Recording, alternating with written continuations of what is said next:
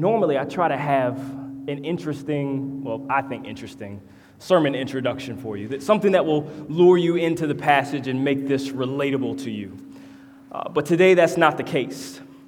What's going on here in the Garden of Gethsemane is unique. It's perhaps the darkest passage in the entire Bible, and, and even more than that, one of the darkest moments throughout the history of the world. And yet, it's something that none of us can relate to. Sure, you hear, hear people refer to their own Gethsemane experiences, those dark moments that we all face, that we go through in our lives. Uh, but as horrible and as tangible as those experiences are, none of them is like this. See, you and I, we can't understand what's happening to Jesus here. The movies can't do this scene justice. Even what I say here won't take you into the black hole of the feelings and the turbulence that Jesus experiences. What he experiences here, he experiences alone. And so, listen, this morning, don't tune me out. Don't distance yourself from Jesus. My intent isn't to push you away or push us away from his experience or make us detached from it. What we'll see today is that ultimately, while we may not be able to relate to Jesus here, this moment is very applicable for all of us. And so, as we go through this passage, what we want to see here today is just, uh, just a few points. One, we want to see the firmness of Jesus in this moment. Two, we want to see the feebleness of the disciples. Just some alliteration there for you so, you so you can follow along. So, these will serve as the main points, but there are also some other things that we, we want to touch on in this passage. And so, before we jump into this, let's, let's just remember the context. What's going on here that leads up to this moment here in the Garden of Gethsemane? Well, the mood is dull, it's heavy with sorrow.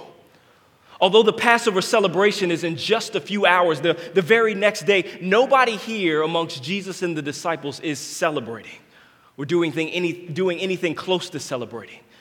The disciples are coming off of hearing some of the worst news that they've ever received from Jesus, that they'll all fall away from him.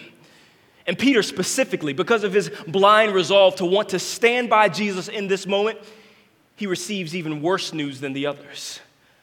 He'll deny Jesus three times before the night is over. So, again, any joy that they may have been experiencing have been, has been sucked out of the room for these guys. The disciples are sorrowful. And so now, after coming to the Mount of Olives, verse 32 says, and they went to a place called Gethsemane. So Jesus and his disciples arrive at this garden called Gethsemane, named after an oil press. It's there where they would take uh, olives and they take a, a large basket of olives, place them on this large press, which was moved by a donkey or some animal, and, and that press would slowly crush those olives, making oil. This is a place where Jesus has come with his disciples several times before to, to get away, to pray, and to relax.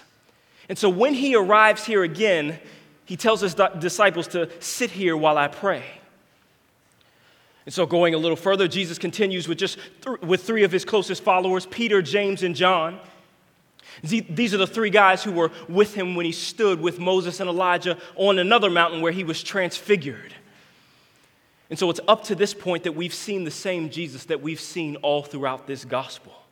We've seen the Jesus who's in control. We've seen the Jesus who isn't caught off guard or shaken in any circumstance or situation that he finds himself in. But now the Jesus that Peter, James, and John witness here began to be greatly distressed and troubled. And so it's here we begin to see the firmness of Jesus in his darkest hour. So, what Mark is saying here in these verses is that Jesus began to be astonished, struck with amazement, struck with amazement or dread or filled with sorrow. This now became evident on Jesus' appearance, on his countenance. The Jesus who was once so in control of whatever situation he found himself in now appeared to be caught off guard, astonished, distressed. His face, which once shone so brightly, so powerfully at the mountain of transfiguration, was now pale. It was damp and seemingly uncertain in this moment. And the words that Jesus spoke next corresponded with his countenance. He said, My soul is very sorrowful, even unto death remain here and watch. And so verses 35 through 36 continue stating, and going a little further, he fell on the ground and prayed, that if it was possible that the hour might pass from him. And he said, Abba, Father, all things are possible for you. Remove this cup from me, yet not what I will, but what you will.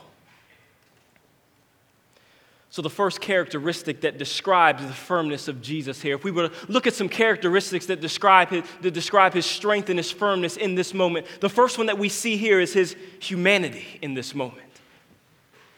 In this moment, in the Garden of Gethsemane, we see the God man, one who is fully God, but who's also fully human. And here Jesus is in this garden, and he's now leaning into the emotions that he's feeling. He's wiping the sweat. His eyes are becoming blurry with tears. He's beginning to feel the, the throbbing headache from the rush of blood that's going to his head. So much so that Luke's account tells us that he began to experience a condition called hemidrosis, where a person begins to sweat drops of blood. And Jesus goes on a little further, then he falls on the ground, collapsing under the weight of this burden.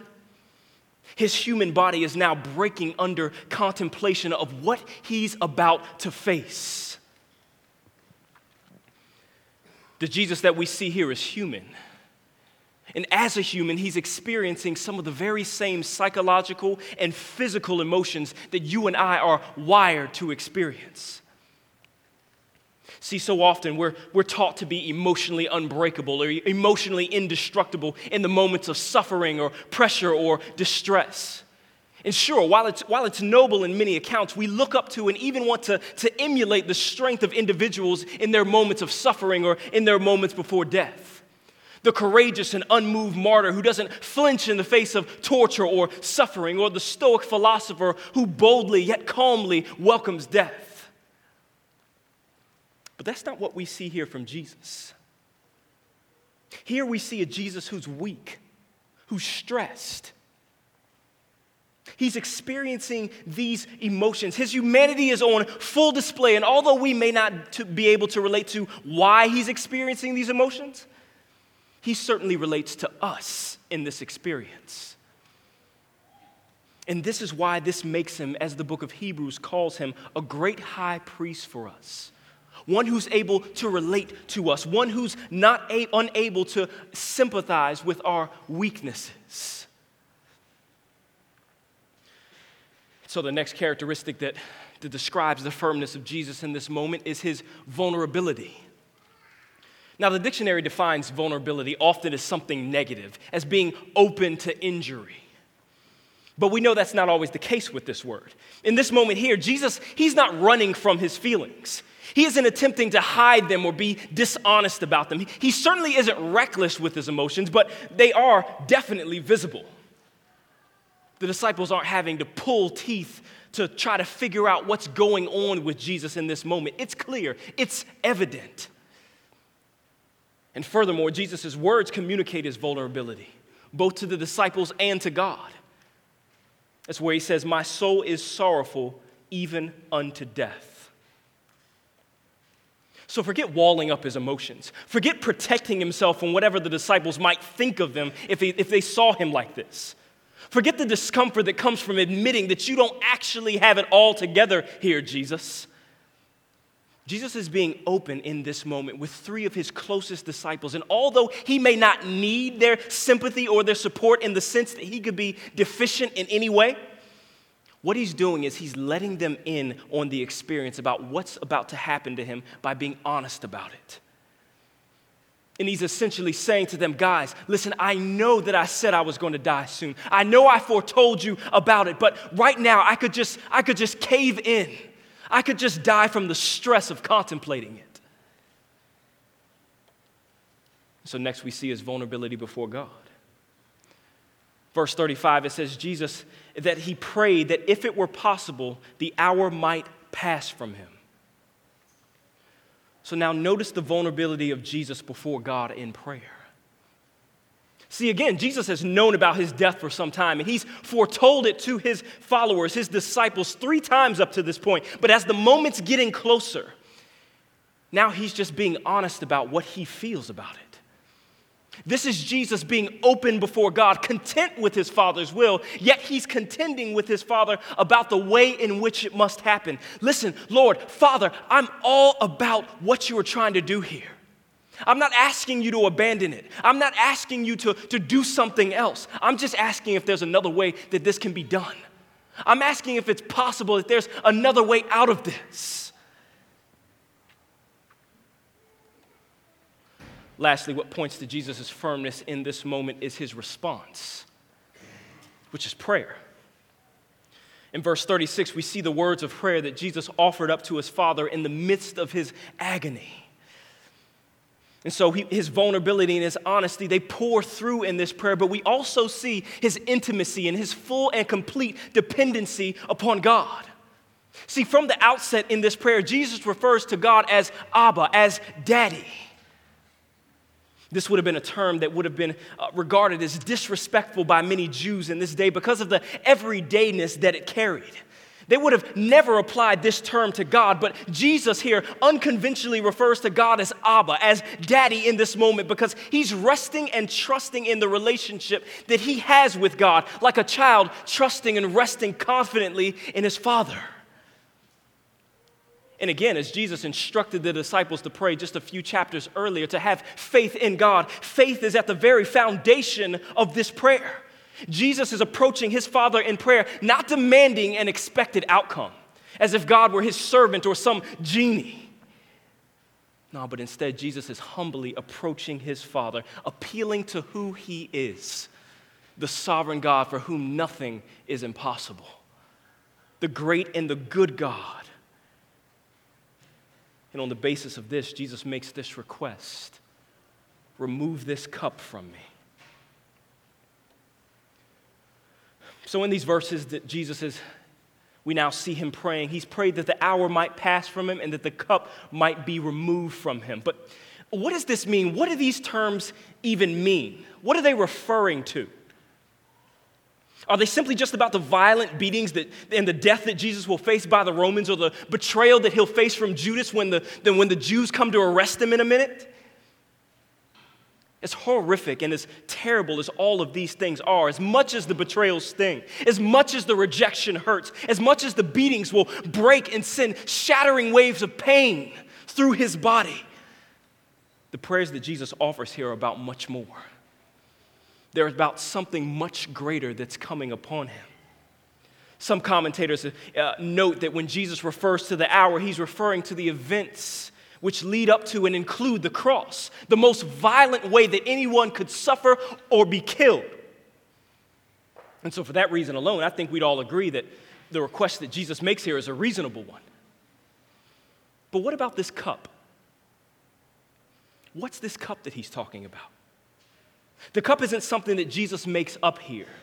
He isn't just referring to the physical sufferings that he'll face. He isn't just referring to the emotional and the mental turmoil that he finds himself in presently. No, this cup that Jesus refers to goes as far back as the Old Testament. It goes as far back to the Hebrew scriptures, and where many prophets, such as Isaiah and Jeremiah and Ezekiel, use this image of the cup as a picture of God's judgment and his wrath that will fall upon God's people or the nations that were in rebellion against God. God would give them this cup of judgment to drink down. And so, this cup of wrath and judgment from God would destroy nations. It would cause them to stagger and stumble and bring them to destruction and ruin. So, to state it briefly, this cup is punishment. It's punishment for sin and rebellion against God. It's destroyed nations, it's destroyed continents, and it's even once destroyed and flooded the world. It's the cup that multitudes who perish in rebellion against God now presently and continue to drink even as they remain separated from God forever. And now it's this cup that will fall on Jesus. This is what Jesus will drink. This is what his humanity is trying to process in this moment. This is what is causing him to sweat blood through his pores. This is what's causing the sovereign and in control Son of God to stumble and stress about. And sure, Jesus has been aware of the knowledge that he will drink this cup and experience this punishment. But when has ever, when his previous knowledge of something bad ever softened actually experiencing it? No, this is now hitting home. The wrath and the punishment of God is what's causing Jesus to request another way out. And so, as Jesus continues praying and crying out to his Father, asking him if there's any other way for his will to be accomplished, he says something remarkable.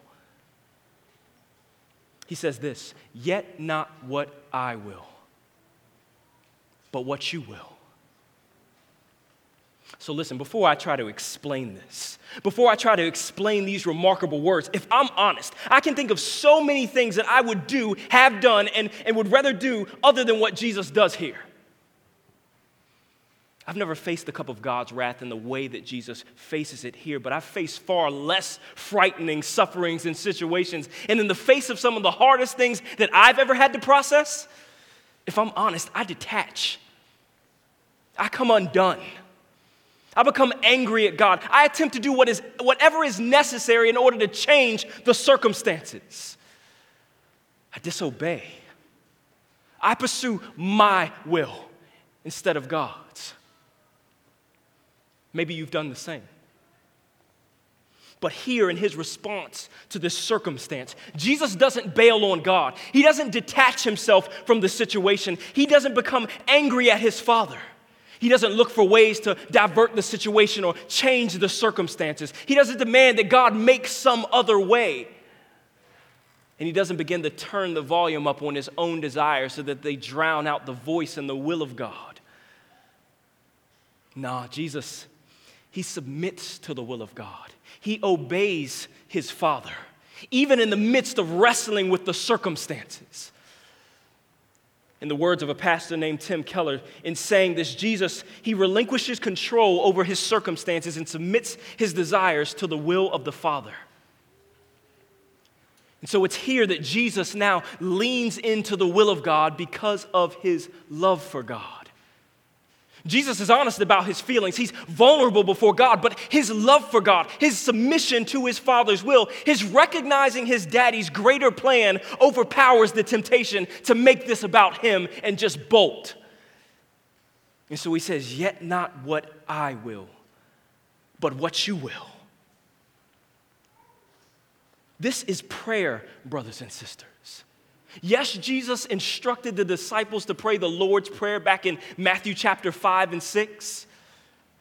But this here is the Lord's Prayer. Jesus praying to his Father. This is what prayer is. It's coming openly, honestly, vulnerably before God and all the weakness of your humanity and casting yourself in the, upon the fullness and strength of your Heavenly Father. It's bringing your burdens to God, looking to His power. And like Jesus instructed His disciples just chapters earlier, requesting whatever it is that you ask. But it's then aligning yourself, leaning in, loving in, and submitting yourself in full dependency to God's purposes. Whether you receive whatever it is you're asking for or not, because ultimately you recognize that He's greater that your Father is greater, He is good. Again, you and I, we don't face the same circumstances that Jesus does in this garden. But perhaps this morning you, you face your own divided desires. Maybe you face a tough situation or a circumstance that emotionally tears you in half between trusting in your own abilities to solve the problem and trusting in God's will. Maybe you're here and you've been attempting to control the circumstance by just covering up all the emotions and all of the feelings, protecting yourself from rejection and from disappointment, walling off God and others from seeing your struggle. Ultimately, fearing dissatisfaction and disappointment if you actually trusted in the will of God. Listen, if that's you here today, go to God in prayer turn to Him. Cast yourself on Him in full dependence. Recognize His greatness and His supremacy above all things. Know that His plan is greater, His will is greater. This is the firmness of Jesus in the darkest moment of his life. Even as he stands alone and bearing this cup and facing this hour, he remains focused. He remains perfectly obedient to his Father, even as he wrestles with the very real emotions and desires that, uh, that, attempt, that tempt him to act to the contrary. Again, this high priest that we have who relates to our human weaknesses, yet is, that is without sin, he's able to bear with us and relate to us, even in the most emotionally chaotic moments of our lives. So, listen, we will continue to proceed. I feel like this could be a sermon in itself, and I feel like there's so much more we could say about Jesus in this moment. It'd be nice if we could just sit here on this passage for the rest of the time. But there's some other characters in this passage, right? The disciples. They're the eight at the entrance of the garden, and then they're the three who are just an earshot a few yards away from Jesus. what are they doing? If firmness characterizes Jesus in this moment, what, what word could be used to describe them? Well, if you look at back, back at verse 32, Jesus tells the eight to, to sit here while I pray. And in verse 34, Jesus tells Peter, James, and John to remain here while remain here and watch. And so they're supposed to be watching, keeping alert, even praying. But this has been a brutal evening for these guys. News of betrayal, both Judas's betrayal and them, Jesus' impending death, the fact that he's leaving them after these three wonderful years of life and ministry. Look, that's a lot to process if you're the disciples. But they don't seem to process it in the same way that Jesus does. I mean, do they ever? And so Jesus, he takes an interval from praying after an hour and he's confronted by the feebleness of the disciples. In verse 37, it says that, and he came and he found them sleeping. Sleeping. Well, in case you're surprised, this isn't, this is an abnormal behavior for the disciples.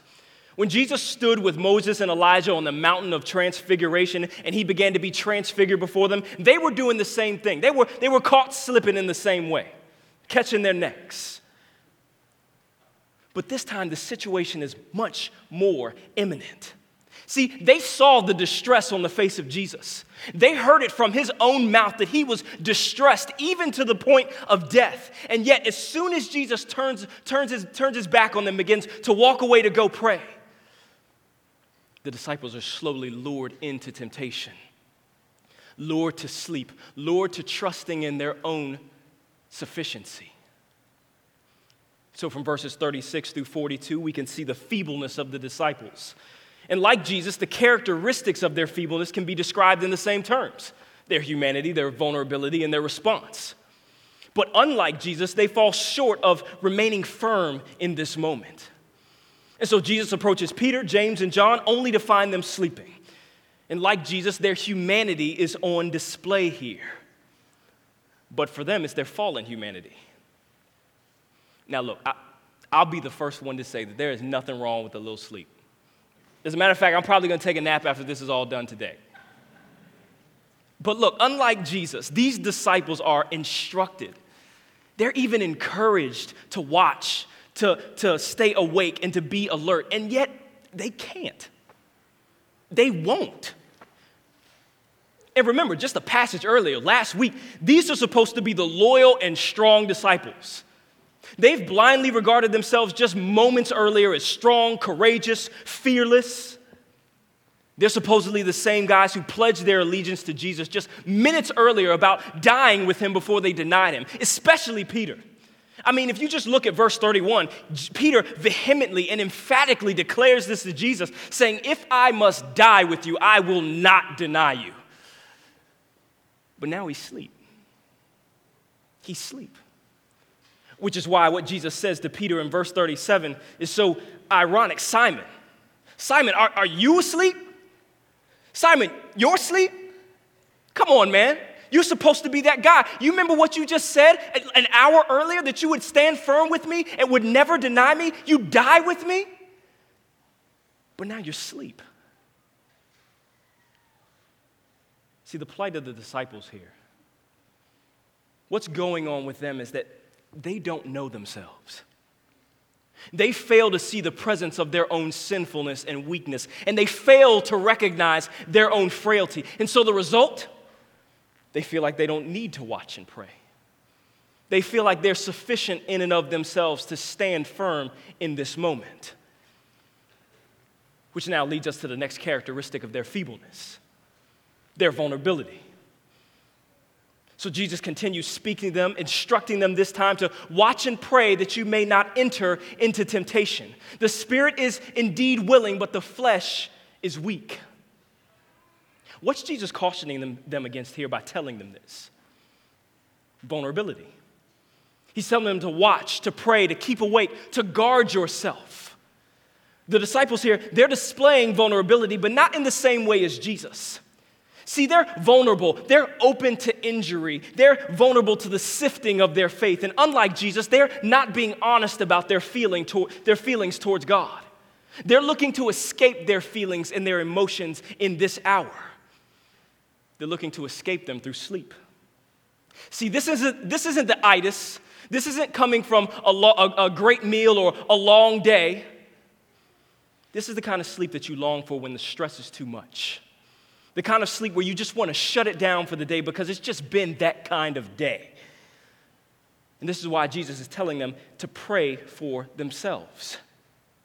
See, they aren't expressing to God their discomfort and their sorrow in this moment. They're soaking in it. They aren't fighting against temptation in this garden. They're exposing themselves to it. And now they're vulnerable to its grasp, to its reach. And so Jesus now continues encouraging them, encouraging them by saying, The spirit is indeed willing, but the flesh is weak. Now stop for a second. What? Who is encouraging who? Jesus is encouraging them? I mean, he's the one with the insurmountable pressure on him. He's the one who's been sweating drops of blood. He's the one that's going to die. And yet he makes time to concern himself with them, to care for them, to shepherd these weak and weary sheep. What an amazing shepherd Jesus is. To essentially come to them, to say to them, listen, guys, I, I understand you want to do the right thing. You want to be here with me. You want to be here for me. That's great. But listen, there is something within you that is working against what you want to do. And it's coming for you. And you, you're exposing yourself to it in this moment. And Jesus is saying, listen, because I know you, I know you're weak. I know you're sinful, which is why I knew what I said in that prophecy just a passage ago that you will all fall away. I know that a very real part of you wants to give in and just cave in this moment and just completely turn away. Listen, prepare yourselves for this inward crisis. Fight against it. Watch against it. Guard yourselves against it. Strategize against that which in you which wants to give in to this temptation. Pray, watch. The spirit is willing, it's eager, but the flesh is weak. A word literally meaning it's unable, it's helpless, it's sick, it's ill. So Jesus' encouragement to them is caring, it's loving, it's gracious. But again, they're sleep. And so, what Jesus wants them to know, what Jesus wants us to know in this moment, is that prayer is the only effective strategy, the only effective strategy in fighting against the temptation and the strength of our own sinful desires. Apart from turning towards God in complete dependency, casting ourselves on Him, in humility and in faith, apart from that, we're weak we're ineffective in our fight against sin. So, lastly, we see the feebleness of the disciples ultimately displayed in their response. In verses 39 through 40, it says, Jesus went away and prayed, saying the same words. And again, he came and found them sleeping, for their eyes were heavy and they did not know what to answer him. Time number two. Once again, these disciples are asleep and their eyes are heavy due to sorrow. And so Jesus returns again for the second time to find them in the same state that he found them in the first time sleep. But this time, they did not know what to answer him. What is that? They haven't been praying, they haven't been watching. Jesus comes to them again, and now they're speechless. They're dumbfounded. They're ashamed. And yet, just beneath that, they're apathetic. They're cold to Jesus' words, cold to the moment, only thinking about themselves and their experience, even hardened. So instead of responding in prayer, turning towards God as Jesus has done and is instructing them to do, their divided desires have led them in another direction toward the path of their own self sufficiency. They're weak. And to an extent, they can't even help themselves. They find no strength in themselves, and, and through neglecting prayer, they find no strength in God. So in verse 41, Jesus comes to them a third time and he says to them, Are you still sleeping and taking your rest? It is enough. The hour has come. The Son of Man is betrayed into the hands of sinners. Rise, let us be going. See, my betrayer is at hand. Jesus came to them three times. Note that three times. Three times, and the disciples can't get it together. Three times, and all they can do is sleep, sorrow, and sulk. They've epically failed in this moment. And now the moment's over, it's done. Is it any coincidence that Jesus comes to them three times? Is it any coincidence that Jesus had just told Peter a few hours earlier that he would deny him three times? No. See, this isn't Jesus giving Peter, James, and John an I told you so, but rather he's, he's gracefully exposing their well intentioned yet deceitful hearts in this moment. He's shifting them away from putting confidence in themselves and in their own strength by exposing what's really in them. And for both parties, this, this hurts. It's glaring. It's painful to see this. Peter, if, if you can't even stand firm in this trial, this small trial, if you can't even stay awake in this moment, how are you going to stand against what's coming? You see, the disciples, when they were once so willing before entering this garden, when they were once so willing at the Passover meal, when they were once so willing at the triumphal entry to stand firm with Jesus, in reality, they now find themselves as weak and look, Jesus knows this. He knows this. They're the only ones who don't know this. And so Jesus is alone in his suffering in this passage. He's the only one who stands firm. He's the only one who remains obedient, the only one who remains faithful. He stands alone in this hour just before he alone bears this cup. But he also stands alone in this moment with no support from those closest to him. See, although you and I can't directly relate to what Jesus is experiencing here in the Garden of Gethsemane, if we're honest, we know the disciples' plight all too well. This moment exposes them, but it also exposes us. See, we often regard ourselves as loyal, courageous, strong, dedicated, fearless. But in these moments of weakness, in the moments where we're to be watching, to be keeping alert, to be depending on God, praying, resisting sin, if we're honest, we don't. And if we're really honest, in our own strength, we can't. We're weak, we're feeble. We submit to our desires and we attempt to control the circumstances only to be left ashamed, apathetic, even cold to the words of Jesus and to the will of God. And just like the disciples, we don't know ourselves. But we think we do, which is why we make all these professions and all these estimations about ourselves and our strength, even in the face of a history that says otherwise. And the truth is that Jesus just diagnoses us for who we are and what we are willing, but weak, fronting on our loyalty and our commitment.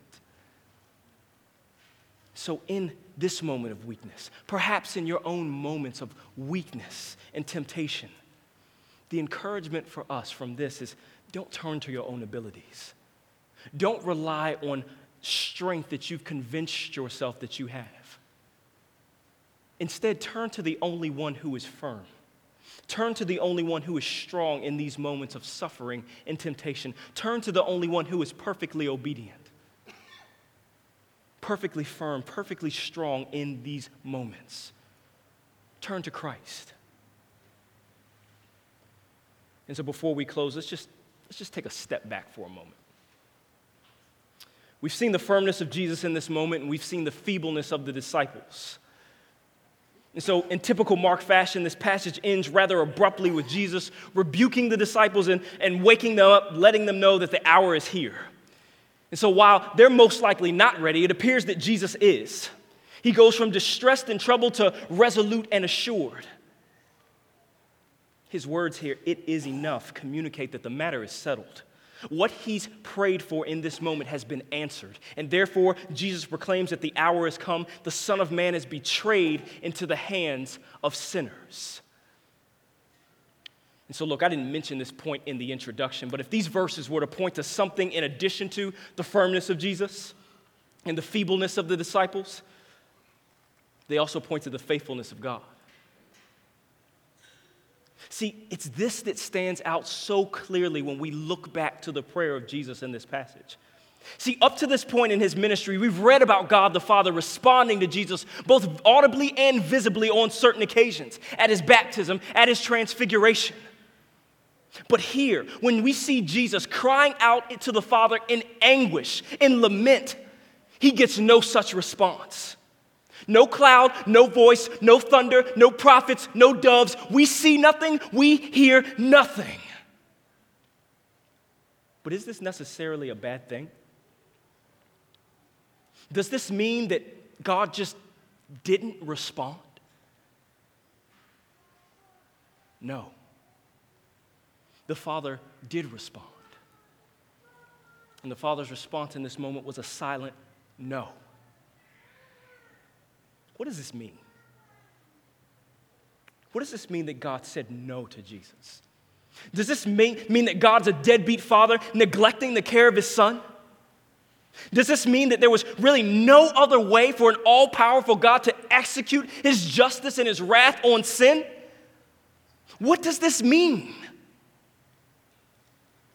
See, while for Jesus, the the silent response from the Father means that God will not remove this cup and that ultimately he will face death. For the disciples, for us, this silent no means so much more. It means that God will not give us the cup. God won't give us the cup. See, as painful as this cup of punishment and wrath will be to drink, it doesn't actually belong to Jesus. He's done nothing to deserve this cup. He has no place in it, which is why he can even pray for the possibility for it to be removed in the first place. He's done nothing to deserve this punishment or wrath from God, and yet there he lays on the ground, sweating, bleeding, distressed, terribly amazed with fear because he knows how severe this punishment will be if he bears it, and he knows he doesn't have to do it. But us, on the other hand, this cup has our names engraved on it. It has its sights set on us. This cup is filled with the, the punishment for all of our rebellion against God, individually and corporately, all the ways that we've sinned against Him, our thoughts, our words, our actions, our motives, from the youngest of us to the oldest of us. This cup is filled with justice for all of our crimes, all of our failures, all of our weaknesses all of the ways we've given in to temptation and to weakness, all of the ways that we've pursued our will over and above God's will. You and I, we deserve this cup. We deserve to spend the rest of our days and all of eternity drinking this cup and staggering, stumbling, and being destroyed from its effects. But God said, no.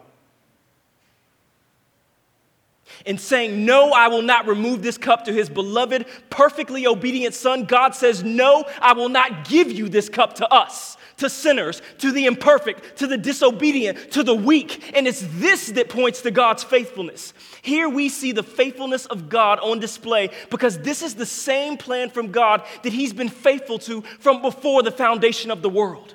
It's the same plan that God has been faithful to that He would accomplish through the sinful line of humans who would disobey Him, fail Him, rebel against Him, and turn away from Him, all the way up until Jesus. It's the same plan that God has remained faithful to, to exalt His Son above all things and glorify Him. It's the same plan that God has remained faithful to that He would establish to redeem a fallen and broken people through sending His eternal Son to die in our place for our sin and then be resurrected so that sinners like you and I might become sons and daughters of God and glorify Him and enjoy Him forever. This was the only way. This points to God's faithfulness. God is faithful to His plan so faithful that he would tell his son in the darkest moment of history, no. And Jesus is faithful to his Father's plan. So faithful, so content with his will that he would choose to come into this world, experiencing the full measure of our humanity, and then live a perfect, God pleasing, God honoring life in our place, and then die, drinking the cup and bearing the punishment and wrath that you and I deserve. Back to the introduction. You want to know why you and I cannot relate to Jesus, his experience here in this garden?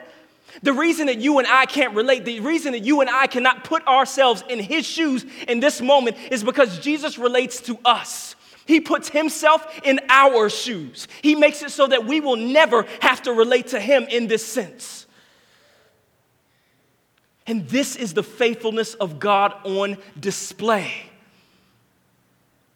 in that while we were weak, while we were feeble, while we were fallen, while we were ungodly, while we were sinners, Christ died for us. Listen, I'll close with the words of a pastor named Thabiti Anyabwile, who said about this passage We're not to think no answer was given on that amazing night in Gethsemane. Neither are we to think that the Father's silent no indicated a purposeless neglect as though God the Father were a divine deadbeat dad. We're to understand that the only perfect Father found occasion to deny the only perfect Son because such denial achieved the only perfect ends a perfectly qualified high priesthood, reconciliation through the only God man mediator, loving atonement for the sins of men, the vindication of the Father's righteousness, and the ever redounding glory of the Father in the Son, and the Son in the Father. Gethsemane's silent answer will eternally be heard in the joyous praises of the universe. Listen, today, as we take communion, as we receive the broken body and the blood that was shed, be reminded of two things. Be reminded of your own weakness, your own frailty, your sin, all the ways that you've failed God, all the ways that you've succumbed to temptation, to weakness. And like Jesus, in, in, in that moment of thinking about that, tremble. Be greatly amazed, be sorely distressed at the punishment that your sin deserves. But the second thing, know that Jesus has borne the weight of that punishment, of your sin upon himself, so that you wouldn't have to. Be reminded of that as you take the broken body, as you take the cup. And for those of you who may may not be familiar with Jesus, who he, who he says himself to be, who God says him to be in, in the scriptures, in passages like this. Take this time to remain at your seat. Take this time to, to examine yourself. What is your conscience saying to you about all the ways that you've been weak, all the ways that you've failed, all the ways that you've fallen short of your standard and God's standard? And in response to that, pray. Go to God. See what Jesus has borne. See how he's borne the punishment for your sin and your weaknesses and your failures. And pray to him. Ask him for forgiveness. Ask him for grace. Ask him for mercy, for joy. His response will be yes, because he responded to his son, no. And as you're sitting at your seat, watch those who are weak, who don't have it together, who failed, who've fallen short, receive strength from the broken body of Christ and the blood shed. Let's pray. Father, we thank you for this time. Father, we confess our weaknesses, our failures, all the ways that we've denied you, we've fallen short. Help us to bring these to you in this moment as we, as we are reminded and refreshed about your good news of what you've done for us in our place for our sins. Help us to find encouragement in this moment, joy, as we receive your grace, as we receive your goodness. May these words stay with us and continue to convict us. In the name of your Son, we pray. Amen.